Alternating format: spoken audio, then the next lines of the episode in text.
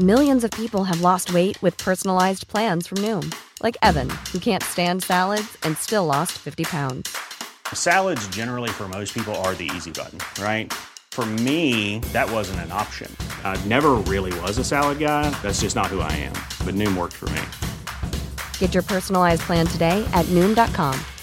Real Noom user compensated to provide their story. In four weeks, the typical Noom user can expect to lose one to two pounds per week. Individual results may vary. What is going on, everyone, and welcome back to my channel. I hope you're all doing well. Now, in today's first story, an entitled daughter demands from her own mother $100,000, no more, no less, to help her buy a house. Now, you might be thinking, oh, maybe the daughter is, you know, young, trying to get on the property ladder, her mum's got a lot of money. No, she's over 40 years old and she spends loads of money. She just asked for a free 100k. Wow. Helping out doesn't mean giving you $100,000. My wife's Aunt Louise is a great lady. She and her husband lived in the San Francisco Bay Area and bought their home in the late 1970s. After her husband passed a few years ago, she sold her home for over $1 million and moved back to live closer to her family where she grew up, farming areas in Southern California. She's now in her late 60s. Aunt Louise had three children, who are now all in their 40s. The two oldest are nice, normal people. Her youngest, Kay, though, is a real piece of work. She meets all the criteria for a psychological diagnosis of narcissism. This is just one of literally dozens of stories I could tell. First, some backstory about Kay's husband, Pedro. He was a good provider. About 10 years ago, things began going well, and he began making pretty good money. To Kay, however, higher income meant more spending, and soon she was buying a new car every two years. They went on cruises, she had all the latest and greatest gadgets. As the old MTV tagline used to go, too much is never enough. To augment her lifestyle, she would routinely run to her mum, Aunt Louise, with a sob story or another. We don't know the true figure, but I've heard rumours that Aunt Louise has given her more than $20,000 over the past few years. Kay and Pedro managed to keep their heads above water. But when COVID hit and the state of California ordered economic shutdown, money became tight. Then, in October, the company went out of business. Pedro found another job, but was essentially starting his career over. Naturally, they'd begun fighting about money, and two weeks ago it came to a head. After hearing the blasphemous word no one time too many, Kay announces she's getting a divorce. Being California, she naturally expected the courts were going to give her one last payday from this poor guy her car, their house, his 401k, and generous alimony. However, in her greed, she forgot that Pedro had kept draining his 401k to pay off credit cards, and all those papers about the house she was signing every couple of years was to refinance their house to pay off more credit cards, so there was almost no equity. And with having to start his career over, alimony wasn't going to be that great. So Kay does what she always does and goes running to her mother, Aunt Louise. Aunt Louise is naturally sympathetic and urges Kay to try and reconcile, but failing that, she might be able to help her out. Literally two hours later, Kay texts Aunt Louise with a photo of a pricey condo and asks for $100,000 to cover her down payment and cost to furnish it. Aunt Louise naturally pushes back, telling Kay that helping out didn't mean $100,000. She'd meant letting Kay live with her for a while while she got back on her feet, writing a check for security deposit and first month's rent, and you know, maybe helping with some car payments, not $100,000. But at this point, Kay totally flips out.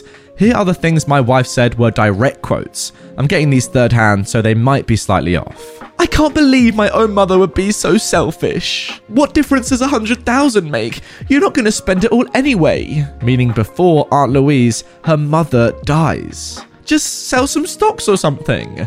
Aunt Louise fortunately does have someone who manages her money, but she stays on a strict allowance. After Aunt Louise held out, Kay has begun polluting Facebook with passive aggressive messages about finding out people's true colours. My wife is actually hoping she calls to ask for help, specifically so she can let her have it with both barrels. So let me get this straight, right? This woman, Kay, has already leached off her mum for, you know, $20,000 in the past few years. But that's not enough. As a fully grown adult, you need to ask your mother for more money. So how about $100,000 on a down payment just because you spend too much money on credit cards? And let's be honest, probably very fancy stuff that is not necessary. As OP said in this story, you can never have too much uh, for Kay. Clearly, Wow, $100,000 just like, yeah, can you pay me that? Because um, I've got no money left because I spent it all. That's mental. I just wonder what the play is for Kay now because, you know, clearly she's out of money. She has no longer got a husband that is earning money because, you know, she's obviously divorced Pedro just like that because, oh no, my husband has no more money anymore. Let me just divorce him. That's a normal thing to do. So, what's the play? Comment down below. What do you reckon? Sugar Daddy? Sell herself? I don't know. What could what could it be? What could she do next? I don't really know. I'm kind of interested to find out. Maybe she'll learn her lesson and maybe she'll learn how the world works, but I kind of doubt it. I reckon she's going to try something mad in hopes to try and get some money to spend on some more fancy stuff she doesn't really need. Now moving on to our second story. Church volunteer thinks she's entitled to my voice. I'm not a Christian, so I don't know much about churches and what the vibe is like being a part of one. But this one time, when I was riding the New York subway, this lady and her friends walk into my car and she says, Good morning, like one of those no nonsense middle school teachers who expect you to say it back. Now, I didn't know who she thought she was or what she thought I was, but I immediately got a negative attitude from her. When I'm in public, if I don't need to engage with people, I take my glasses off. My prescription isn't that high, I can still see bodies and cars, but I can't see faces, which means that I don't inadvertently make eye contact with people, which to me, basically, means that I'm alone. When I take my glasses off, I just shut down. I don't see people, I don't hear words, and I don't speak. I just blend into the background. On this subway ride, I was standing with one arm around a standing pole, at some point, this churchwoman did this whole speech about how she's collecting donations for her fringe church, and she and her friends started going around with bags to collect money. She asked every single person for money, and when she got to me, I said nothing. Now, most people reacted to her in some way, but I just kept standing there. See, if I don't have a reason to say words, and there are no consequences for me not saying words, I just don't say words. I look at you, but my lips are in their resting state. Zero reaction. She got all up in my face, like, spare some change for the name of some forgettable church. And when I didn't say anything, she started with, Hello? Hello? Excuse me, I'm talking to you, sir. Can you spare change? What's with you? Answer me. And she just berated me like this for like a whole four minutes before she finally gave up. At no point did it cross her head that there might have been a valid reason for me not reacting. For instance, what if I didn't speak the language? What if I was mute? What if I was deaf? What if I just didn't want to talk to her? It was like it was such a serious thing for her to get this donation from me, or the disrespect of not being responded to was so high that she had to escalate. You're not entitled to my voice, woman. I can choose not to speak to you, and there's nothing you can do. Would it have been better if I did say something? Yes, it's always going to be better if you do what everybody tells you to do, but that doesn't mean that you have to do it. In my opinion, guys, I think it's pretty bold anyway to just go on a random subway and ask for donations that are not to a charity but to a church. If you're going on asking for donations to a charity, then that's fair enough. You're helping out people in general, or just, you know, you're helping out. If you're asking for donations to a church, then that is not naturally something that everyone can get behind or support or want to support because, of course, not everyone is Christian. So it's a bit weird that you would just go on a random public train and just ask for donations to a church rather than to a charity. That's my first point. Second of all, if you're asking for donations to anything, surely one of the most principal things that you have to be when requesting money is kind. Because if you're not kind, then who is going to want to part with their money for free? I just don't understand that at all. She's coming with the complete wrong tact here. You have to be super kind to everyone that you ask because ultimately you're asking for their free money. So if you're going up to random stranger on the on the train and saying, "Wait, why are you not talking to me?" instead of just moving on politely and saying, "Okay, no worries, let's move on. Ask someone else who might pay us." Then you're just going about it the whole wrong way. So rude and, and ultimately so unrealistic in expecting that that would get you money. I just don't see how pestering someone like that would ever have the desired consequence. But hey, I personally don't ask people for random money for my church. So uh, yeah, maybe it works normally. I kind of doubt it though. Hey, I'm Ryan Reynolds. Recently, I asked Mint Mobile's legal team if big wireless companies are allowed to raise prices due to inflation. They said yes. And then when I asked if raising prices technically violates those onerous two year contracts, they said, What the f are you talking about, you insane Hollywood ass? So to recap, we're cutting the price of Mint Unlimited from $30 a month to just $15 a month. Give it a try at mintmobile.com slash switch. $45 upfront for three months plus taxes and fees. Promoting for new customers for limited time. Unlimited more than 40 gigabytes per month. Slows. Full terms at mintmobile.com. And now for our final story. I guess planes would wait for their passengers in those days. This is a story that takes place during my retail days in the Big Blue Box. By the way, guys, if anyone actually knows which store the Big Blue Box is, can you let me know down below? Because I-, I see it quite often and I genuinely have no idea what it is. Appreciate it. Anyway, a lady comes up to our counter and says she wanted RAM installed. I quoted her the price for the RAM and the install. I don't remember the price of the hardware, but it was likely expensive, since it was DDR and the service was roughly $40. First, she has a hissy fit over the fact that we had the audacity to charge for our labour. The usual, but it's so easy for you guys, and whatnot. I explained to her that while cumbersome, her laptop is designed to be opened, and she could easily do it herself if she wanted.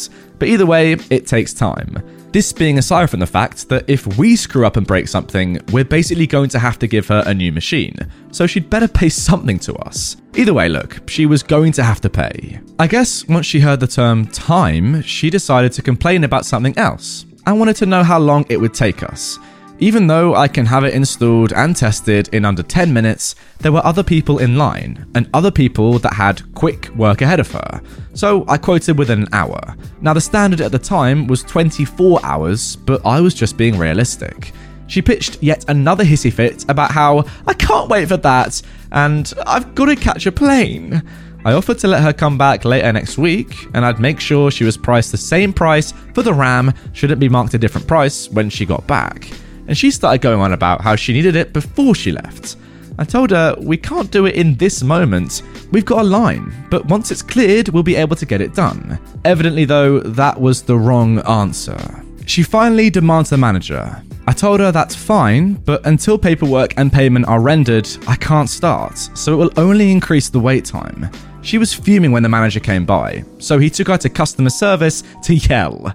At this point, she's already had to wait 5 minutes for him just to get there. After about 20 minutes, we get the line down, and I spend another 15 minutes getting simple hardware installs done. I think it was a network card and two other RAM installs. Nothing difficult, but if drivers fight or a case is designed to take 587 screws to access a slot, it can take a bit of time. Since I've already finished what needed my immediate attention, I decide to take care of other duties while my co workers handle the other machines. I go over to customer service to pick up returns to be tested, and lo and behold, she's still there reaming out the manager. I then get a deliciously petty idea in my head, and now that it took root, I had to do it. I pass by him and make sure to tell him quite audibly hey, I finished off with the front counter machines, I'm gonna grab and start testing these, since there isn't anything else for me to do right now. She may have been smart enough to know what I was alluding to. While she's glaring at me, I look her straight in the eye and say, in my most concerned and clearly unable to pick up on social cues customer service voice, if you've been there, you know what I'm talking about. What are you still doing here? Didn't you have to go and catch a plane? The look she gave the manager could have melted stone, and he looked at me like Wiley Coyote right before he gets hit by a train. He later told me about how much he wishes he could throw me into a volcano, and we all had a good laugh. He also mentioned how she just kept going on about missing her flight for this. You know, the one over the service she didn't want to pay for, to install the hardware she didn't buy, that she waited for the manager to complain about, then willingly opted to complain about it for 40 more minutes instead of actually catching that flight.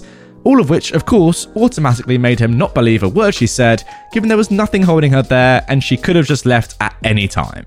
Yeah, to be honest, guys, in my mind, there is no doubt that that flight never existed. Karen was never going to catch a plane. She just employed some weird tactic to try and get her stuff done faster and for a discount price. I think that's what happened here, right? Let me know if you disagree with me, but if you were going into a store and you wanted something done really fast and you didn't really care about the customer service or the employees and you just had to get it done at that moment, trying to get a discount, trying to get it for free, I think that most stupid people might come up with some sort of excuse like, oh, I've got to catch a flight or I've got something else to do in, you know, 10 minutes, get it done now, trying to skip the queue. And I think that's exactly what's happened here. Let me know if you agree, guys. Do you reckon she actually had a flight? For me, there's no way. Surely she'd have gone by that point. If she if she legitimately had a flight chat to get, a laptop isn't that important, is it? You can just use someone else's or just use your phone. I don't know. There's no flight, surely. Anyway, guys, that is going to do it for this episode of r slash entitled people. Really hope you enjoyed it. If you want more from me right away, covering more entitled stories, check out this playlist of all my entitled related videos on screen right there for you to enjoy. If you are new around here, please consider hitting this button as well to subscribe to my channel for daily Reddit content. And if you hit that with notifications on, you'll be notified tomorrow when I post another video at the same time. So I'll see you then. Have a good one. Even when we're on a budget, we still deserve nice things. Quince is a place to scoop up stunning high end goods for 50 to 80% less than similar brands. They have buttery soft cashmere sweaters starting at $50, luxurious Italian leather bags, and so much more. Plus, Quince only works with factories that use safe, ethical, and responsible manufacturing. Get the high-end goods you'll love without the high price tag with Quince. Go to quince.com/style for free shipping and 365-day returns.